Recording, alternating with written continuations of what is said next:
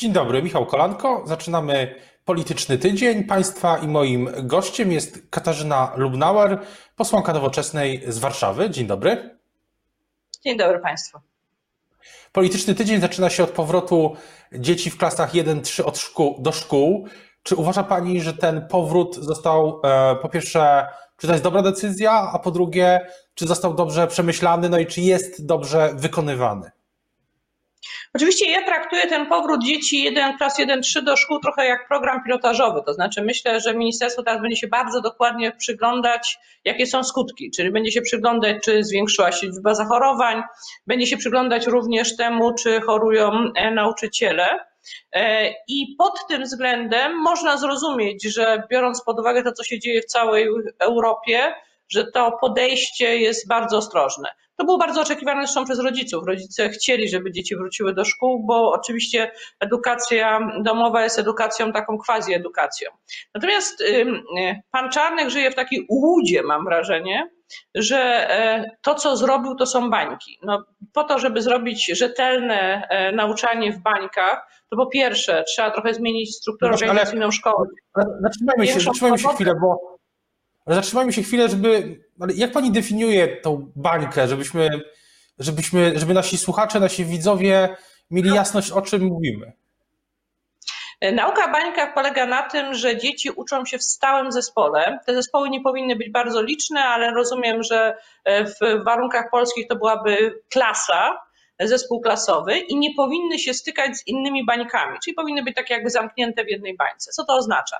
Oznacza to, że również nie powinno być tych nauczycieli, którzy przechodzą między bańkami, nie powinni potem być koncentrowani w jednej świetlicy i przede wszystkim te przedmioty, które są nauczane przez innych nauczycieli niż ich podstawowy nauczyciel edukacji wczesnoszkolnej, no te przedmioty powinno się bardzo poważnie rozważyć nauczanie w systemie w dalszym ciągu zdalnym. Co mam na myśli? Na przykład nie rozumiem zupełnie, dlaczego lekcje religii nie zdecydowano, że w dalszym ciągu będą w postaci zdalnej, ponieważ akurat to jest ten przedmiot, z którym rodzice nie powinni mieć żadnego problemu, żeby pomóc dzieciom. On może być w późniejszych godzinach, tak żeby dla rodziców to było w godzinach, nazwijmy to po, e, po pracy. Dzieci myślę, że też by sobie z tym e, poradziły.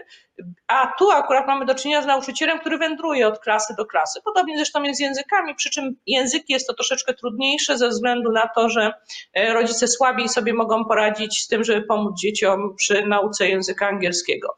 E, przy pozostałe wszystkie zajęcia powinny być realizowane z tym samym nauczycielem, nauczycielem wychowania wczesnoszkolnego i powinno być to na tej zasadzie, że on nawet przy pomocy nauczyciela WF-isty, który daje mu jakieś e, instrukcje, prowadzi z nimi lekcje na przykład wychodząc po prostu na dwór na piękną e, zimową pogodę ze swoją klasą, zajęcia e, wychowania fizycznego.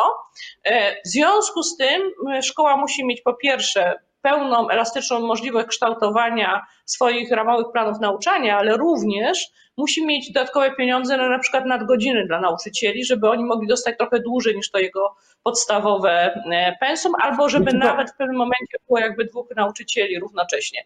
I oczywiście to, co wprowadził e, pan minister Czarnek, czyli te zalecenia, to są takie pseudobańki, czyli jest takie uspokojenie po to, żeby pan minister Czarnek miał wrażenie, że coś robi. Natomiast oczywiście szkoły przy obecnych zasadach prawnych oraz przy obecnych finansach nie mogą w pełni wdrożyć systemu baniek szkolnych.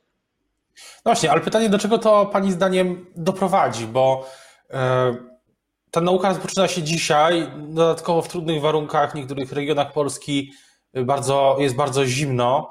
E, jak Pani sądzi, jaki będzie scenariusz na przyszłość? Co się wydarzy na przykład za dwa tygodnie? Czy to nie jest tak, że mm, dzieci wróciły do szkół na krótko? Tego nie wiemy oczywiście. Natomiast oczywiście mówi się, że te najmłodsze dzieci to mają najmniejszą tą przenoszenie, tą emisję koronawirusa. W związku z tym jest najmniejsza szansa, że będą przenosić między e, kolegami, a co za tym idzie do rodzin, bo tak naprawdę najgroźniejsze w tej chwili jest to, że mogą zarażać z jednej strony nauczycieli, szczególnie tych nauczycieli bardziej obciążonych, czyli starszych z chorobami współistniejącymi, ale z drugiej strony, że będą przenosić do domów, do swoich dziadków, pradziadków.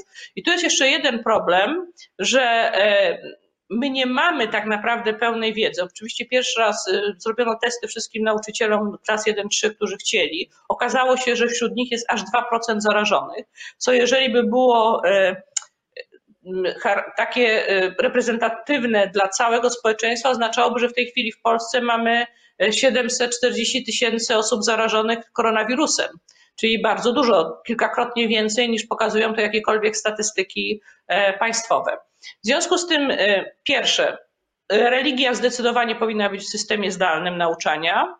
E, angielski, mówię, jest trudniejszy. Być może to powinno być na terenie szkoły, ale pod opieką nauczyciela nauczania wczesnoszkolnego, a nauczyciel angielskiego powinien być e, zdalnie. WF powinien być w postaci wyjścia po prostu na dwór, bo tam ta e, emisja jest zdecydowanie słabsza, szczególnie, że pogoda temu sprzyja.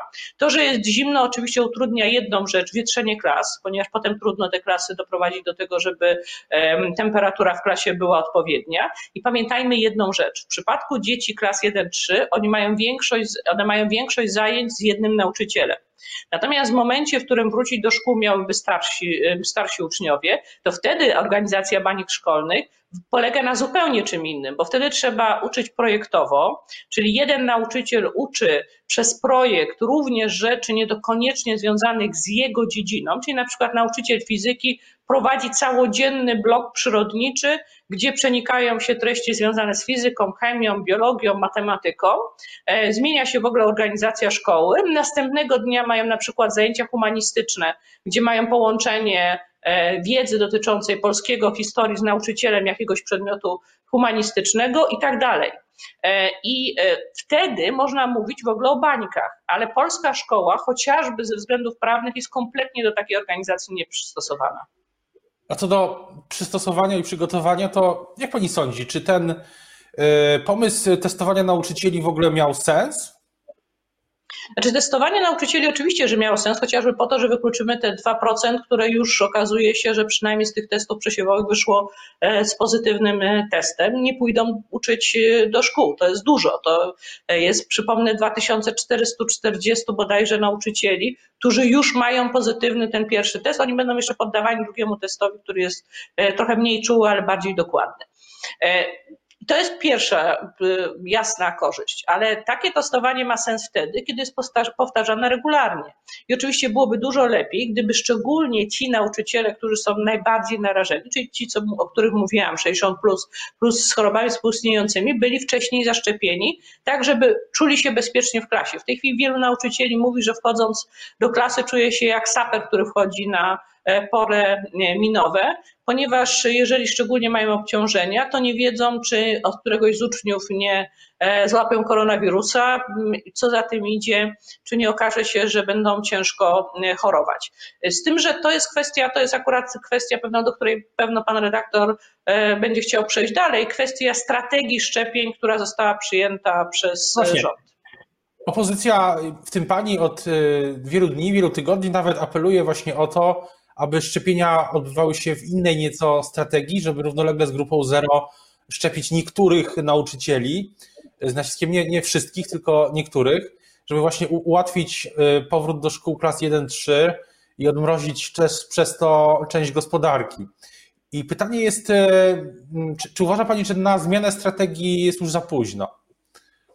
Znaczy niestety myślę, że jeśli chodzi o strategię grupy zero jest już za późno, bo ja w ogóle uważałam, że ona jest źle skonstruowana, ta grupa zero. Po pierwsze za szeroko zdecydowano się na, testo- na szczepienie tych ludzi, których umownie nazwano medykami. E, na całym świecie do tych medyków, którzy są e, wszczepieni na samym początku, zalicza się te osoby, które mają bezpośredni kontakt z pacjentem. I to najczęściej pacjentem covidowym, czyli można powiedzieć tych medyków frontowych. To są lekarze, pielęgniarki, również personel pomocniczy, również ratownicy medyczni. E, natomiast u nas zdecydowano się, że do grupy zero należy na przykład cała administracja szpitalna, administracja i nauczyciele akademii medycznych, e, nawet pracownicy hurtowni medycznych czy transportu, które dostarczają regularnie do szpitali e, różne rzeczy. Co to oznacza? Nagle się okazało, że u nas grupa zero to jest milion osób. Jeżeli 70% spośród nich zechce się zaszczepić, to będzie oznaczało, że mamy sytuację, w której to, co się dzieje w tej chwili.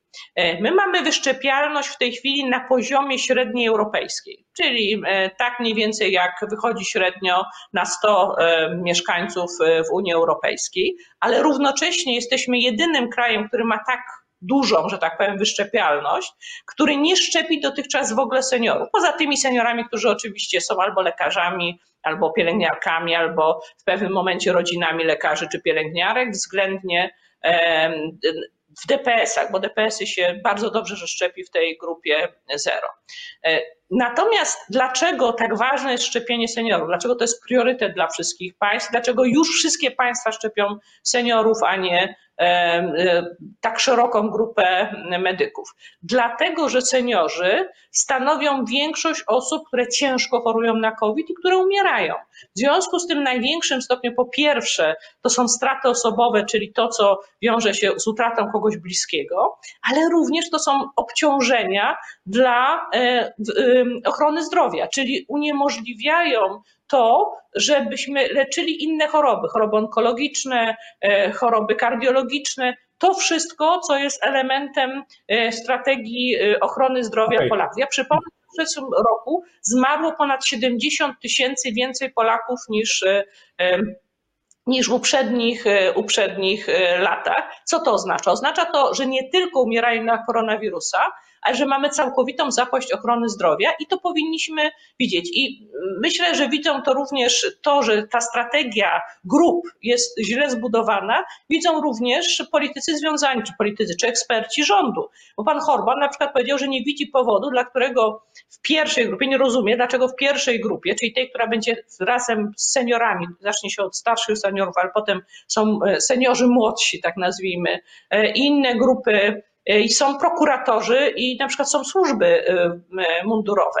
Nigdzie w żadnym no kraju, ale, względów mundurowe nie są specjalnie narażone. No tak, ale wracając do y, samej strategii, bo tak jak pani wspomniała, zmiana tej strategii w grupie zero no siłą rzeczy już jest praktycznie niemożliwa, no ale co z grupą co z grupą jeden? Znaczy, co, co w grupie jeden powinno się zmienić? Natychmiast z grupy 1 powinni zostać wyrzuceni e, wszyscy ci, którzy nie muszą w niej być. Czyli mam na myśli służby mundurowe, mam na myśli e, prokuratorów, natomiast dojść do niej powinny osoby z niepełnosprawnościami, ponieważ one są znowu bardziej narażone ze względu na to, że u nich mogą być powikłania. E, powinni być też opiekunowie tych osób prawdopodobnie z niepełnosprawnościami, szczególnie w takim starszym, być może wtedy już 55, plus, ponieważ w grupie 0 z natury są ludzie 60. E, plus. Zasada jest prosta. Patrzymy e, obiektywnie i naukowo, a nie patrzymy poprzez pryzmat lobbingu.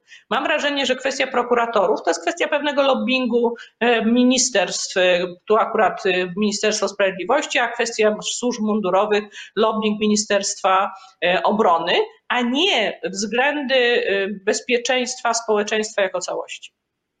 Na koniec chciałbym zadać pytanie o politykę. E, polityka odbywa się dzisiaj gdzieś w tle tych wszystkich e, kluczowych dla naszego życia spraw, jak szczepienia. Ale strategia... Jeszcze jedną rzecz chciałam powiedzieć o szczepieniach, ostatnią już. E, chciałam powiedzieć tylko jeszcze jedną rzecz, że wstydem tego rządu i tym, co zostanie zapamiętane i pewno nieraz jeszcze pokazywane, będą kolejki 80-90-latków czekających na zapisanie się na szczepienia. To było źle zorganizowane. Zapisy powinny być od początku stycznia. Nie powinno być zasady, kto pierwszy, to lepszy, czyli nie według kolejności zgłoszeń, tylko według wieku. Wtedy nie byłoby tych kolejek, nie widzielibyśmy ludzi na mrozie 80-90-letnich. To naprawdę będzie wstyd tego rządu długo będziemy to pamiętać i to była kompromitacja. Na koniec, e, wracając do polityki, ona się, jak mówiłem, toczy gdzieś w tle teraz, ale toczy się. Dzisiaj za kilkanaście minut e, ma być, e, z tego co rozumiem, konferencja prasowa, na której pan Szymon Hołownia, lider ruchu Polska 2050 i pan Jacek Bury, senator Koalicji Obywatelskiej, kiedyś w Nowoczesnej, o ile pamiętam, już nie jest, ogłosi, że ogłoszą współpracę. E, co pani na to? To jest e, game changer? Nie, nie myślę, żeby to był game changer. Jacek Bury odszedł e, z Nowoczesnej jeszcze przed wyborami 2019 roku, nawet przed tym, zanim zaczął być kandydatem Koalicji Obywatelskiej. Startował już w tych wyborach jako kandydat niezależny, bezpartyjny. Jest w ogóle bezpartyjny, należał, należał do Koalicji Obywatelskiej, ale nigdy nie był członkiem żadnej partii, która wchodzi w skład y, Koalicji Obywatelskiej. Natomiast ja mam takie wrażenie, że najważniejsze jest dla naszego punktu widzenia to, że to nie zmieni układu sił w Senacie, w tym znaczeniu, że w dalszym ciągu Senat będzie e, w rękach opozycji, w dalszym ciągu opozycja będzie miała tam większość e, i myślę, że ten ruch nic z tego mm, nie, w żaden sposób na to nie wpłynie. Natomiast jest to o tyle zaskakująca informacja, że oczywiście poglądy E, Jacka Burego są dokładnie, mam wrażenie, w odwrotnym miejscu niż poglądy Hanny Gil-Piątek, która jest pierwszym parlamentarzystą ruchu Hołowni, no, ponieważ tak, jedno z nich jest liberalne gospodarczo, mam na myśli Jacka Burego i jednocześnie dość konserwatywne światopoglądowo, a drugie dokładnie odwrotnie. No tak, ale jeśli Szymon Hołownia chce budować tak zwaną catch-all party, no to musi mieć skrzydła. No ja to rozumiem. To znaczy, ja, znaczy było oczywiste z politycznego punktu widzenia, że będzie szukał przeciwwagi dla Hanny Gil-Piątek i będzie szukał kogoś, kto na pewno nie będzie z lewicy, że wiadomo było, że nie weźmie następnego posła, nawet jeżeli by się znalazł chętny z lewicy, bo w ten sposób by się stał drugą partią lewicową, czego na pewno nie chciał. Natomiast akurat tutaj jest duża skrajność, dlatego na przykład, że Jacek Bury był zdecydowanie przeciwny piątki dla zwierząt. E, w związku z tym e, tutaj myślę, że w przypadku poglądów głoszonych przez Hołownię dotyczących e, ochrony przyrody, kwestii dobrostanu zwierząt. E, to jest akurat dość zaskakujące. Jest to człowiek, który jest bardzo proprzedsiębiorczy. Zresztą akurat to go też łączyło z nami, jeśli chodzi o sprawę liberalizmu gospodarczego. Chociaż nasze podejście do piątki dla zwierząt jest zupełnie inne. Uważamy, że najwyższy czas zakończyć e, barbarzyństwo, jakim jest chów zwierząt na futra. Piątka dla zwierząt została zamrożona w Sejmie po tym, jak wróciła z Senatu, a prezes Kaczyński zapowiadał. Okazało się, że w PiSie nie ma odpowiednio dużej liczby osób, które no mają tak. dobre. Piątka dla zwierząt pewnie wróci, e, być może w tym roku, kiedy wróci polityka. Teraz już bardzo dziękuję za rozmowę Państwa i moim gościem dzisiaj była Katarzyna Lubnauer. Mimo mrozu i mimo pandemii. Posłanka Nowoczesnej e, z Warszawy. Dziękuję bardzo, pozdrawiamy wszystkich i życzymy e, dużo zdrowia na początku tygodnia. Do usłyszenia i do zobaczenia. Do usłyszenia.